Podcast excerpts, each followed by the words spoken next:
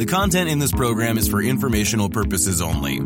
You should not construe any information or other material as investment, financial, tax, or other advice. The views expressed by the participants are solely their own. A participant may have taken or recommended any investment position discussed, but may close such position or alter its recommendation at any time without notice. Nothing contained in this program constitutes a solicitation, recommendation, endorsement, or offer to buy or sell any securities or other financial instruments in any jurisdiction. Please consult your own investment or financial advisor for advice related to all investment decisions.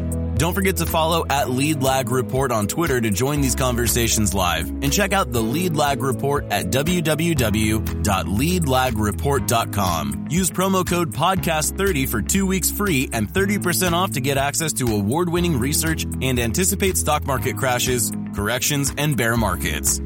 And now onto our Lead Lag live discussion hosted by Michael Gayed.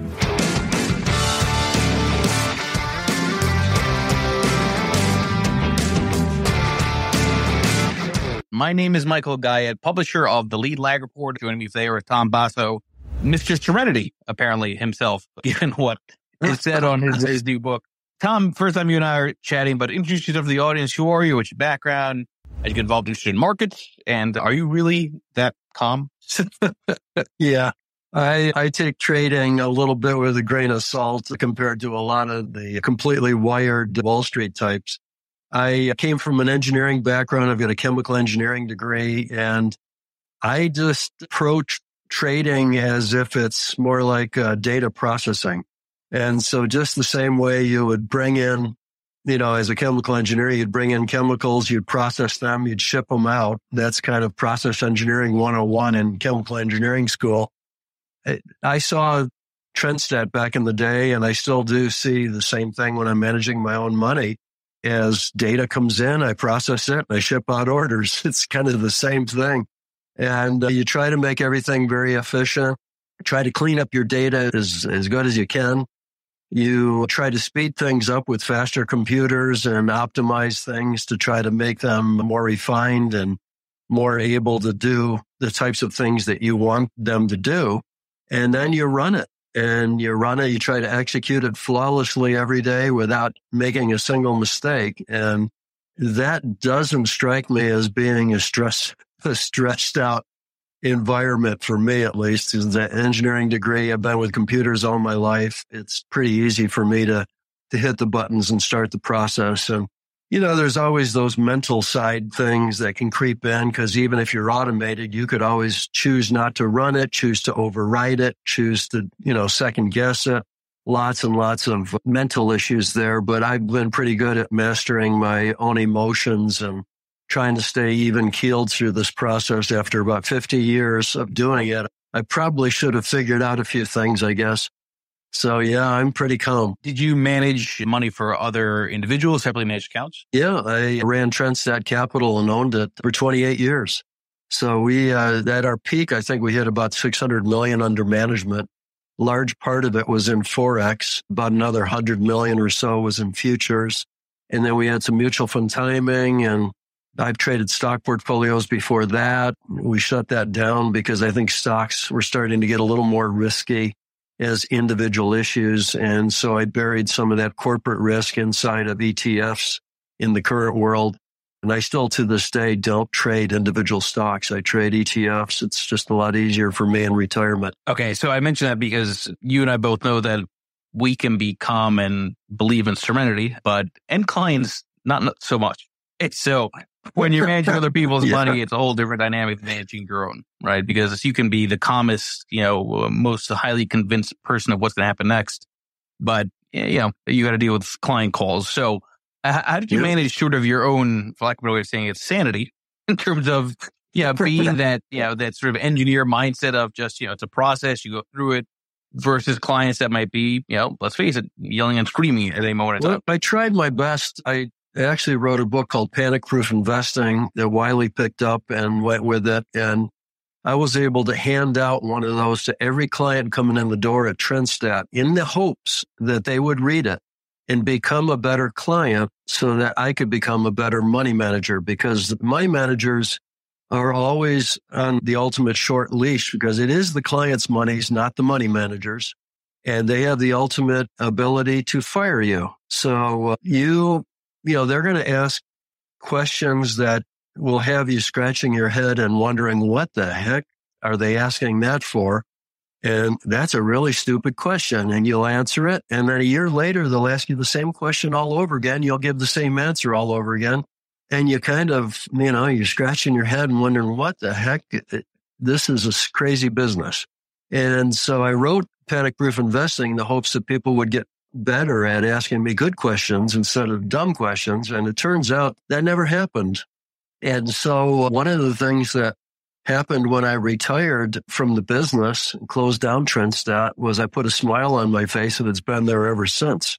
And I have no desire to go back and manage other people's monies. I think it's a crazy business. You can make a lot of money at it, and I did, but and I guess that's a good goal and I guess a good, a good thing to have happen to you. So I don't regret anything, but I don't miss it. I don't miss it and I'm still doing it.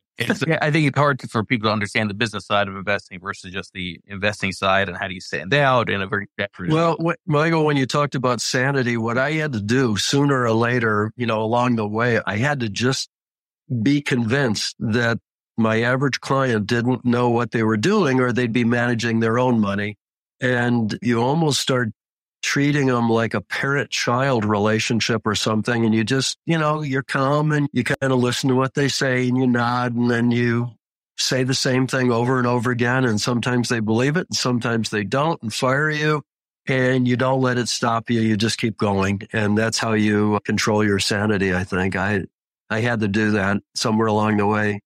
And then it became a lot easier. You just went ahead and you kept raising assets and you keep listening to crazy questions and you keep answering them. And that's part of the business. All right. So I named the space the all weather trader. Becoming the all weather trader consistent with your book title. You and I both know the term all weather is very specific as a strategy.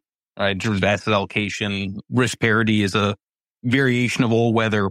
But define for the audience what for you being all weather trader means. It really just means to me that I'm attempting to produce a profit no matter what happens in the market so that every day, if I come in and there's another COVID crash or there's a war breaking out or an oil incident that causes all the markets in the world to go crazy, I've already got a plan in place to exploit that and to attack that risk and to actually maybe even make money doing it. And so stock market going up, stock market going down makes no difference to me. It's the same day I come in, run the same stuff. I have nine different strategies, four different time periods, about five different indicators I use, about 60 maximum total instruments in my portfolio. And a lot of it is automated, uh, probably all but three now. I guess I've gotten to the point where I can run them every day without having to do a lot of heavy strain to the brain. But, you know, I, I've got them when you have a longer term trend following in futures, let's say, and then you have a short term one, I can have days where I'm long in one, I'm short in the other. I don't have a position. And so I, when I get into sideways markets, a lot of times the various time periods will start contradicting each other and, and it'll just take me out of the market or I'll become sort of hedged if you want to look at it that way. But when they finally unwind and agree with each other, that's where the money really gets made. And that requires a strong move in one direction and all the indicators line up and all the strategies line up. And all of a sudden, you know, the money really starts flowing. But that might happen just a few weeks out of a quarter. So you have to be patient, deal with your own impatience and just run it every day and look for those opportunities when the market presents themselves. So when you say, I think I heard you say a good amount of approaches automated you do for your current portfolio is, is you have a portion that you're just doing more on a discretionary basis based on your own thoughts or you know, how do you sort of weight the automated versus discretionary side, if at all? I use my discretion in creating another strategy. So what I'll look at is where my drawdowns are a good example, a drawdown for a trend follower like me that I, I, generally, uh, most people would think of me as, you know, I'm looking at sideways markets and trying to develop ways of making money during sideways movements where there's not going to be a lot of trends. So therefore trend following is going to get whipsawed some. So I do a credit spread using index options and I just keep putting those on never more than a week at a crack. So not a lot of time left on the option. And I just keep collecting, you know, pennies here and pennies there. And it sort of offsets some of those whipsaw losses. I look for other things that can help me during those periods because that seems to be where my largest drawdowns are. And I'm always working to try to get that equity curve to be a nice straight line going up the page, which I haven't ever achieved yet, but I keep trying. But in fairness, I think only one person's ever achieved that, and his name is Madoff. I don't think, no, but, but actually, this, this is an important point because, yeah, I, I do think people assume that when they look at a chart and there's a trend line that it's you know very smooth 45 degrees and it's just printing consistently. But the reality is it's very windy and there's all kinds of mini drawdowns and even crashes in the context of a broader bull market. So unless you actually live that dynamic day to day and you have a strategy which you're you know living that through it's hard for people to i think to have the proper perspective on. it we'll be back after a quick break Hello, listeners. Michael Gayed here from Lead Lag Live. Are you ready to take a deep dive into market trends, risk management, and investment strategies? Then you need the Lead Lag Report. Our in depth analysis helps you understand the financial markets like never before. And guess what? We're giving you a chance to experience it at a discounted rate. Visit theleadlag.report slash leadlaglive and get an exclusive 30% off on your subscription. Don't miss out Level up your investment game with the lead lag report. And now, back to our discussion. Right. I, you know, I try to keep the drawdowns less than 10%. Unfortunately, I have not achieved that goal either. There's been some that have been bigger than that, but stuff that I can handle while I'm in retirement and that doesn't require, you know, 100% to come back from a 50% drawdown. That is not where I am. That's not my mentality. That's not my psychology. I want to, you know, if I have a drawdown, I'm okay with it. But, you know, it'd be better if it was 3% rather than 30. And so I try to keep things very balanced and I'm always trying to achieve more and more balance. And so as I try to invent a new strategy, that's where my discretion comes in. And I try to use my creative brain to say, well, what kind of math would exploit this type of condition to create a profit when clearly some of my other math and logic is going to produce a drawdown to try to offset it. And then, you know, you get the simulation programs going. You try to figure out, you know, wh- whether the simulation is feeding back to you what you would have expected it to feed back during that type of environment. I'm not so much concerned over it made X percent and had a drawdown of this. I'm more concerned with where and how did it produce a profit and where and how does it take losses? And are those compatible with my existing suite of strategies so that I'm really adding value by adding, say, a 10th strategy? And so I'll spend sometimes six months trying to really look at a new strategy and try to figure out how to emerge, immerse it into the suite of indicators and strategies. And then once I go live with that's number 10 and I'm starting to work on number 11. And I think that's been very productive for me. And that gets me closer and closer to being pure all weather. I still haven't gotten to the point where it's a straight line and I may never in my lifetime, but it's been fun and a great brain tease to me as I approach uh, in my 70s now. I'm past 71st first birthday, you know, it's fun for me to have the brain tease of trying to get better even at my age. So it's, that's kind of what I do every now and again when I'm sitting here in front of the computer. So since you mentioned you know, doing tests, simulations, back testing, I am curious to hear how you managed through last year, which from all kinds of metrics that I look at was, I'd argue an anomaly. Some people will say perfectly foreseeable nothing's ever perfectly foreseeable except the hindsight. But how did you manage through last year with the magnitude and sequence interaction of stocks versus bonds? Bonds, I was pretty much short for a lot of it. So made a lot of money there. I don't own any long bonds. I think it's sort of a sucker's game myself. I just don't think that's a great way to go. A personal bias there. on the stock side, it was pretty much a soft year and with some choppiness. And I think when I figured it all out, I was down a few percentage points for the year.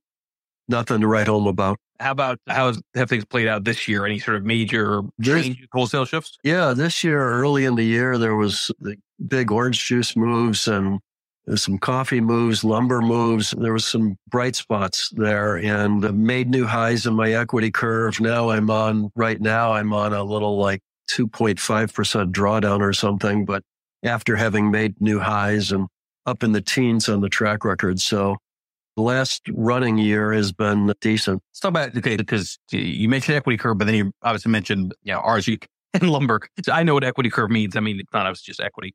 But what are sort of the typical asset classes that you find you tend to have the best return profile with, right, from a rules based perspective? Well, you look for stuff that has exceptional ability to move. So even things like crypto futures, they're very volatile, but you know, the, hey, they move. So as a trader, you're buying low and selling high or selling high and buying low. But if you don't have movement, if it's buying at one price and then the price never moves from there, you can't make any money than that.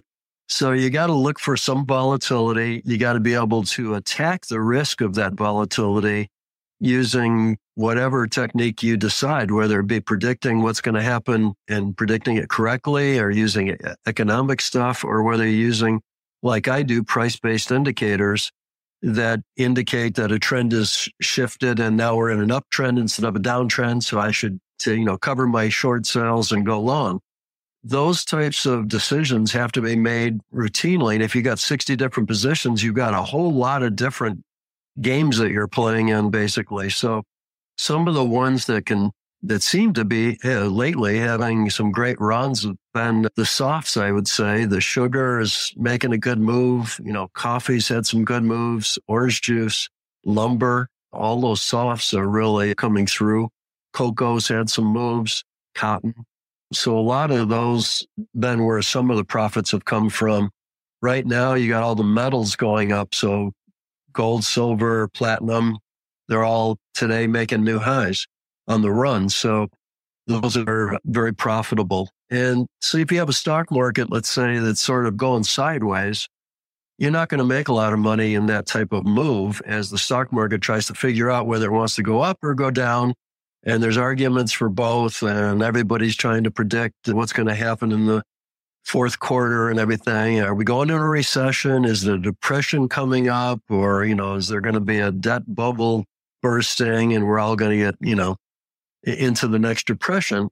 All of those scenarios seem to me to be possible. And uh, there's arguments for all of them. But rather than try to predict, I simply look at the direction. And right now, the direction's down in terms of my hedges. So on the longer term stuff that I do with ETFs, i w- I'm down to 16 out of 30 positions long. So almost half the portfolio is, is in cash now. And the 55% or whatever it is that I'm long, I am hedged. So I really don't have a whole lot of exposure to the stock market these days. Just sitting here waiting for it to sort itself out. And as soon as it does, I'll be either long or short, full bore, and trying to make money with it. I feel like we should touch on shorting for a bit. I am very loud in being against shorting. I don't believe that it works over time. I could be proven wrong on that, but yeah, I've done all kinds of back tests that show that the issue with shorting is that yeah, if you get chopped off in false signals, chopped away with false signals, at some point your equity curve goes down to almost zero, right? Because you'll always have false signals whenever you have a, a trading strategy. How do you think about shorting in general, given your years of experience in the industry? Well, I would agree with your comment with respect to shorting individual stocks. But if you're shorting either a broad based index or like I do f- using the index futures, I've got a broad diversification against any one instrument going against me. I have just the index itself, which, you know, is a little whole lot more controllable, a whole lot more liquid to get in and out, and uh, better tax treatment. I'm not having to borrow the shares and short them. I'm just going to a sell position on a futures contract. So when I say short, it's a loose term used by futures traders to say that they're they're on a downside position. but selling and buying in futures is equal. There, there is no difference between the two in terms of how easy it is to do it. The tax treatments are the same. And so I usually use the, the sell, sell positions in index futures as my short exposure to equities. I don't ever trade individual stocks. What about sector tilting? I mean, last year was a clear example of you know, how uh, rotation in energy would have mm-hmm. the game, right, for a lot of people. Yeah. And I have about three or four of my 30 sectors that are energy related in some way, either exploration or services or actual oil production. And I also trade crude oil, trade unleaded gas futures, and I trade natural gas futures. So I've got a lot of different ways of having energy come into the portfolio. And yeah, when they were, when we were having some good moves in energy, yeah, that was fun. A little money to be made there. And they all gave me buy signals and I got in on all of them and enjoyed the ride. What are some of the signals that you tend to always kind of turn back to. So I, just had a space with a guy named Cheds, and I make this point with him that you know keeping it simple is often the way to go. And there's a lot of things that people refer to as signals, but probably are more random than noise. Um, what are some of the things that you incorporate in your own strategy? There's three indicators that I talked about in the all weather trader that I, I really enjoy using and they're all widely used. They're all easily available on almost every broker platform. One is Keltner bands. I like them because they're volatility driven in that the larger the volatility that exists in the marketplace, the wider the top and bottom bands around the noise become, giving the market more room to move in a volatile environment. But when things are quiet, the top and bottom lines just squeeze down nicely and you get a more timely signal in that case. And that's appropriate because the market's not exhibiting a lot of volatility. So you want everything to squeeze down. I like that because it's flexible. It doesn't, it's sort of like having an indicator that changes with market condition, which I think is a little bit more robust. Bollinger Bands, same type of thing, except they use, Bollinger uses standard deviation instead of the average true range for its measure of volatility. But just like Keltner, it adjusts those top and bottom bands. And then the third is the Donchian channels, sometimes called price channels in many broker platforms. But Mr. Donchian, who I met, who I had a chance to listen to, it had to be 40 years ago or more, when I was just getting in the CTA business. I think it's elegantly simple. You go back a certain number of days, you take the highest high and the lowest low, done. There's your top and bottom lines. It's volatility adjusting because the wider apart those top and bottom points are, the wider your Donchian channel is going to be. And the skinnier the market becomes, where it's trying to figure out whether it wants to go up or down and it's going sideways, the tighter your Donchian channel is going to be. So just like Keltner and Bollinger, it's volatility adjusted. I usually like to combine all three, take the first one hit. So if at any point in time I'm tracking all three of those indicators and Donchian is the first up to be hit to the upside, I'll take the buy signal off the Donchian. If it happens to be the Keltner, I'll take the buy signal off the Keltner. And if it happens to be Bollinger, I'll do the same there. So what ends up happening is I've got this sort of noise band that I like to ignore. I just completely ignore it. Nothing that happens inside that noise band is of interest to me. When it goes through the top line, I like to go long. When it goes through the bottom line, I like to go short and keep things simple. Just to reset the room for the remaining minutes here, everybody, please make sure you follow Tom here on X. If any of you want to come up and ask questions, click that bottom left mic request button. And as always, this will be in a podcast under Lead Lag Live on all of your favorite platforms. Because you have the experience of being a fiduciary yourself, managing other people's money, you're probably ingrained, as am I, in the idea that you need to diversify. Right? You got to have limits as far as how much you allocate to a particular position. Do you do that with your own personal portfolio now that you're not managing other people's money, or is that sort of a truism across the board, whether it's your money or someone else's? We'll be back after a quick break. Foodies unite with How You Dish. It's social media with a secret sauce. Food, the world's first network for food enthusiasts. How You Dish connects foodies across the world. Share kitchen tips and recipe hacks. Discover hidden gem food joints and street food. Find foodies like you, connect, chat, and organize meetups. How You Dish makes it simple to connect through food anywhere in the world. So, how do you dish? Download How You Dish on the Apple App Store now. Yeah, actually, Michael, I find it easier to do to my own portfolio than I did with client monies because in the client world, you're, you have a tendency to set up a strategy, be able to describe it to, say, a Merrill Lynch investment board that you've got to stand there for an hour and describe what you're going to do to them. And they, they don't want you varying from that very much because that's sort of style creep and they don't like that.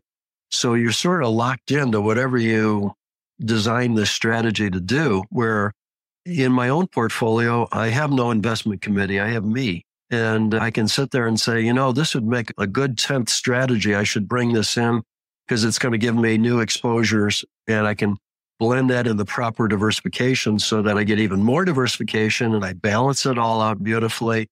And I'm ready to go, right? I don't have anybody to answer to. So it's actually easier for me to be more diversified and to provide my portfolio with what I would call extreme diversification and therefore stabilize my results than I could do it back in the client days when I'm answering to all these investment committees. So I was reference, um, there was a conference I was at 15, 20 years ago. I forget who exactly said it, but the person on stage used this line that diversification is a luxury for the rich.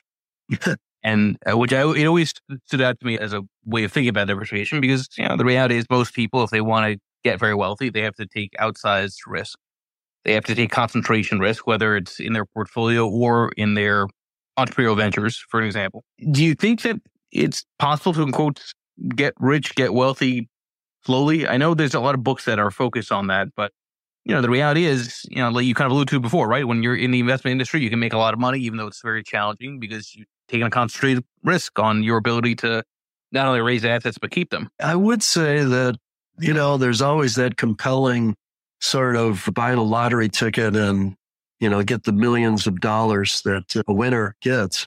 And money management business is the same, and so is trying to t- do your own portfolio and concentrating 20% of your positions in one NVIDIA or whatever and having it go home run on you and, you know, you kind of ice it. A lot of this happened back in the days of the COVID crash and we came out of it. And then there was all these beautiful, uh, for the 20 somethings to go look at this nice check that they just got from the government and open a stock trading account and jump on AMC or whatever. And they, you know, became millionaires.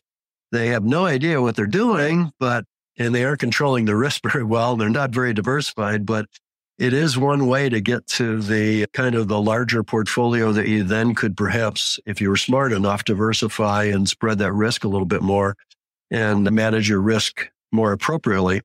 I think that to get rich slowly, what I've been trying to advise people, I'll get these emails. I got this great job. I'm working with my dad's business or whatever, and I want to be a full time trader like you. And do I have enough or do, you know, how do I get there? And I usually tell them over the short run because they don't have enough money and they're pressing the envelope in terms of the returns they would need to produce to live off of it.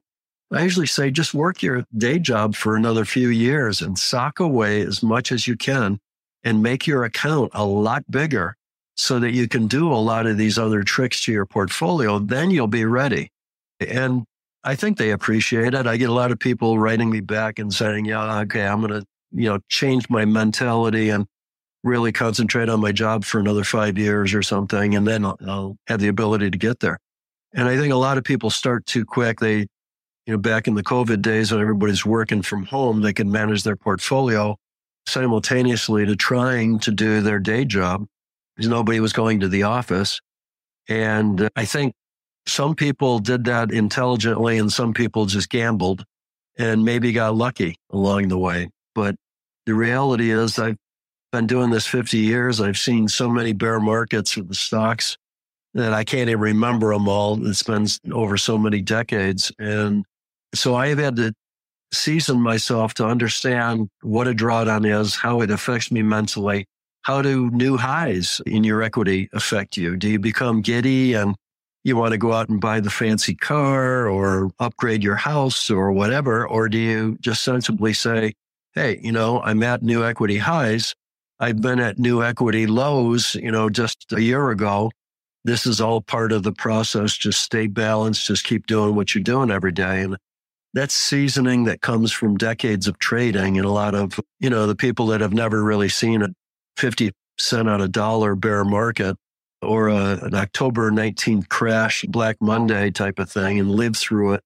You know, they don't have that seasoning and they've kind of glossed it over. Yeah, they remember that happened, but you know, they weren't involved in it. So it didn't have much impact on them. Speaking about prior cycles, I've used this line a few times that, you know, it's supposed to be that a rising tide lifts all boats.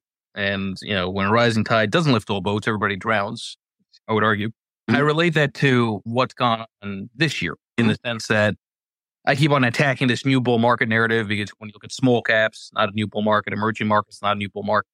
Yes, large caps, you know, look like it, right? But you have to take out the prior high. Is there anything about this cycle which is different that makes it, you know, more unusual to trade through? I'm not sure to answer that exactly. You know, if you look at the 30 sectors, that gives me of ETFs that I trade, I get a sense by sector of where the action is and where it clearly is not. And interest rates continue to climb. I, I continue to be short on some of the, the debt instruments long term on a short term basis, they're trying to rally a little bit. So, you know, kind of a little confused, like a, a lot of markets are lately. And I think that when you try to look at this market going up, I think there's been a lot of people, including me. If you ask me the question of what do you think the stock market's going to do this year, I would point to all the different economics that I think are insane and very bearish. Lots of debt, interest rates going up, bond market's not looking really sharp. There's just all sorts of things that are economically wacko. However, if I want to be a good trader, I simply sit there and I look at my three favorite indicators there, and these markets are breaking to the upside way back earlier in the year. And so I go long and I end up being long 29 out of 30 sectors, making a bunch of money. And they eventually give me sell signals and I get out of them with small profits. And I've traded my futures side and there's been some good moves there. And you just don't worry about what the economy is doing because you're in and out of this stuff all over the place. You're a trader. And I try to separate those two parts of my brain, my economics and my citizen of the United States and a, citizen of the world, basically, and the, uh, the economies of the worlds and the politics of the world and all that stuff. That's all interesting and good and fine, but that's not what I call trading. That's called predicting, and it's called all the story time of what might be. And it's fascinating to me. I participate in a lot of discussions along those lines, but I would have thought that the stock market would have had a very rough year this year. And here I'm sitting here long all sorts of things and making good money. So I try to separate those two sides to my brain and keep them separate. That's very well taken. What would make you say to yourself, you know what? This is an environment where nothing seemingly is working, right? Where your signals or your approach is just sort of getting whipped around. Is there sort of a trigger that makes you step back from markets and just not play at all? Well, if there was one great test, it would have been the 103% I made during COVID year 2020. I didn't step back from anything. A lot of people did. I just came in every day and ran the same darn indicators and strategies that I'm running right now. And there was a lot of movement in the market. It was fairly scary, I would say but I managed my risk. My position sizes went down because the volatility went up. Still picked up some good profits, you know, to the downside during COVID crash and went right around and everybody said, Oh, we got to have a double bottom. It's got to be a W. And we got to test the bottom before we can go higher. And guess what? It didn't. It just turned around, went straight up with a V bottom. My indicators kicked in one more time. I flipped from short to long, and that was even more profitable to the upside than it was to the downside. And you add it all up, and I'm up 103%. Best year of my life, probably. And I didn't do anything different than what I'm doing right now. So to answer your question, I don't, you really see a lot of, for me to shut everything down, it would almost require the government taking over all the markets and saying there will be no price movement anymore.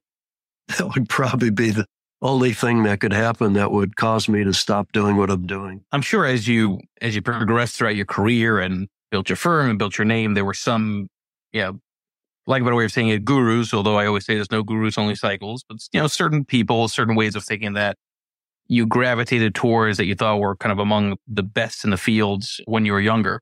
Who were some of the people that you tracked heavily just in terms of their market thoughts? They, it wasn't so much market thoughts as trading and strategy thoughts. Uh, I really like the way Larry Hite, Mint, who I looked up to as one of the leaders in trend following and risk and volatility management in the early years. He was in the first Market Wizards book.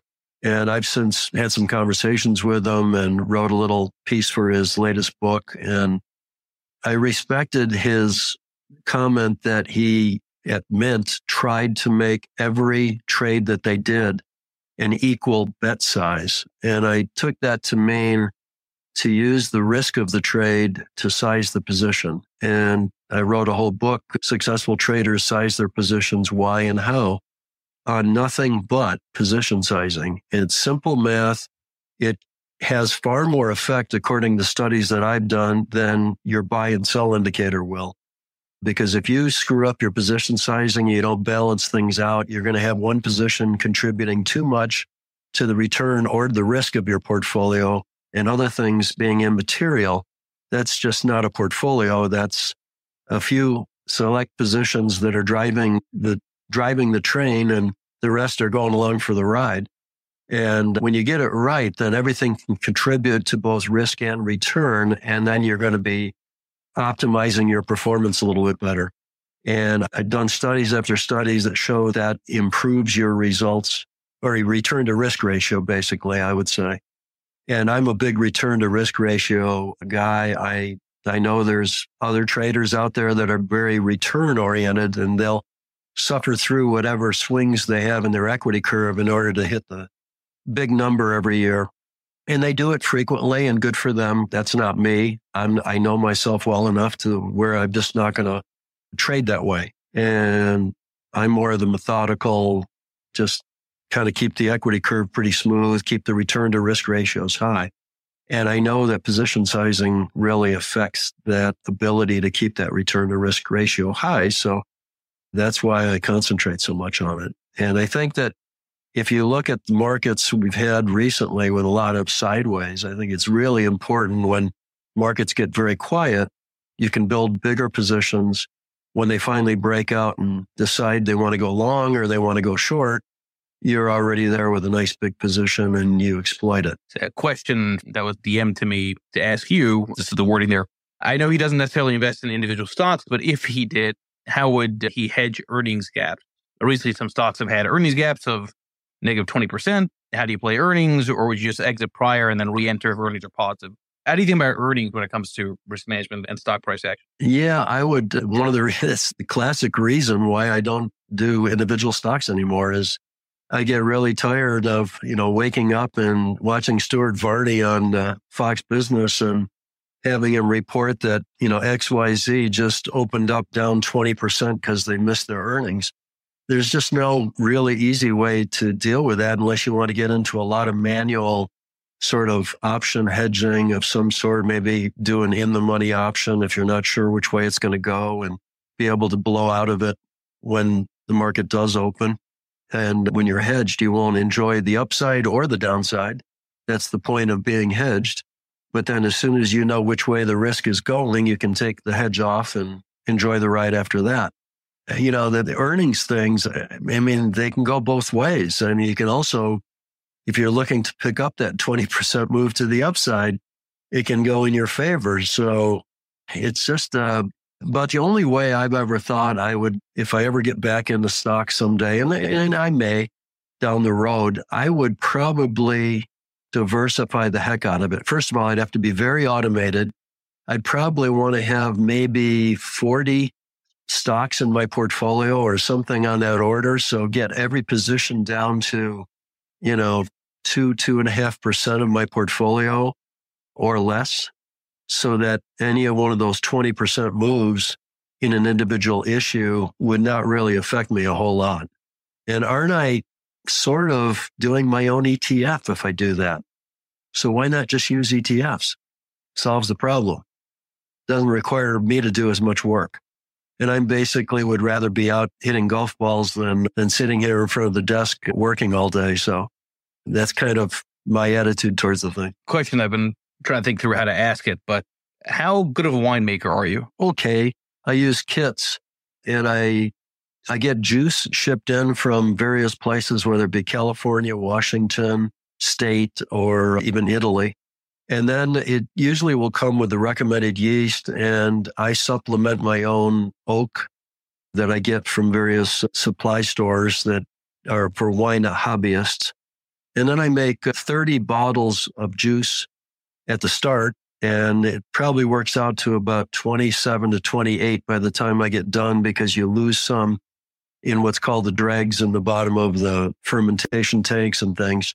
And this last batch of Amarone I made was quite tasty. And the last thing you want to deal with is earnings gaps when you're making when you're making wine because that'll throw off everything that you're doing. Okay, now obviously I'm joking when I say all this. The um, the uh, what I'm curious is, you know, again, it sounds like you've had a successful career, you've done well for yourself.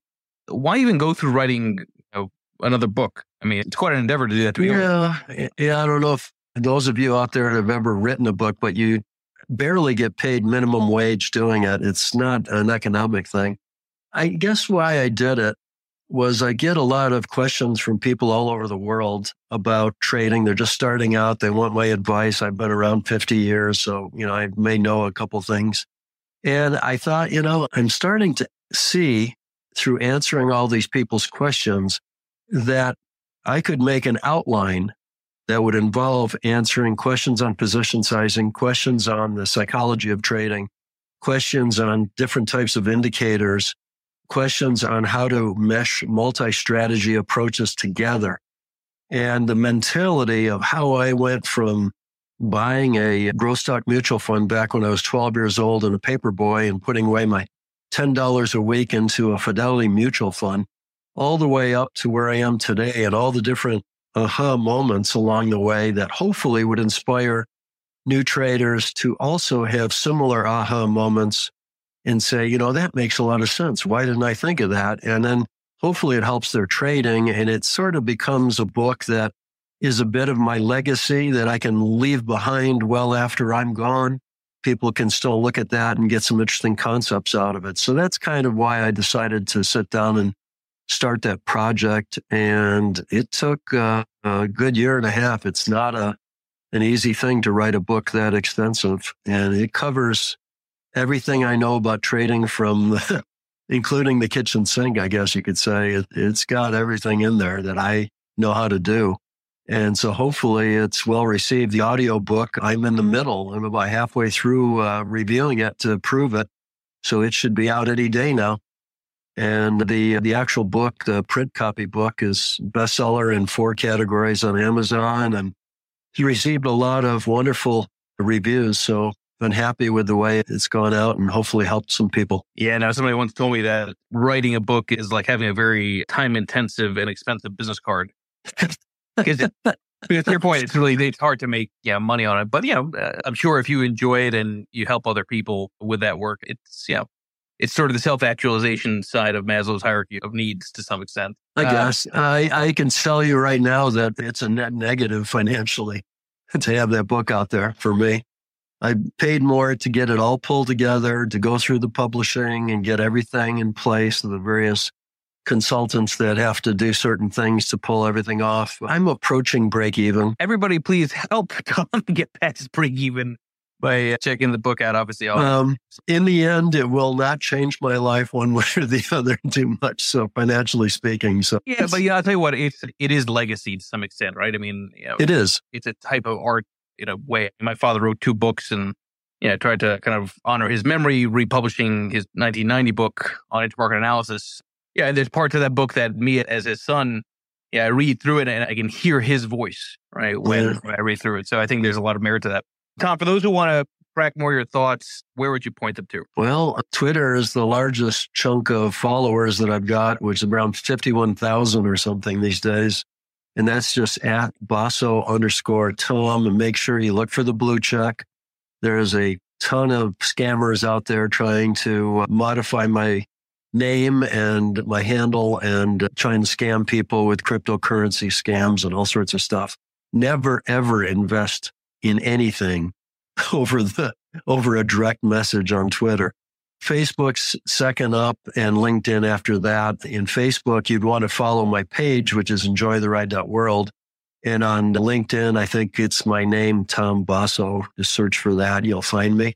Enjoytheride.world, my website is probably a great resource for traders because I've got all sorts of all the interviews I've ever done, all the books I've ever written, video series, webinars that have been recorded.